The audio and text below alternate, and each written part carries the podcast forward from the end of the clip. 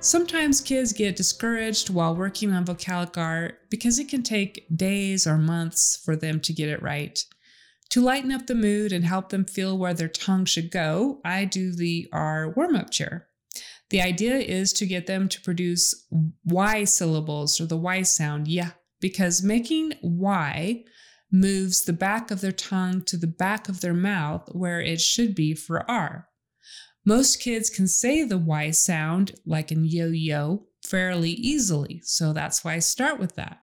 So the Y warm up cheer goes like this, and you can't be afraid to be silly. You've got to own it, and so do they. So here we go. No judgment. Yo, yo. And then they do it. Yo, yo. Yai, yai. Yay, yay. Yaw, yaw.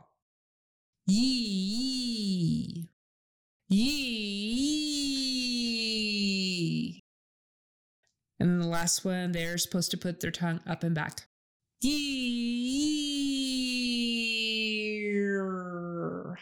So actually, they really like to do this. I know it's silly, but so every time I do something, yo, yo, then they do it, yo, yo. And then I do, yai, yai. And then they do, yai, yai.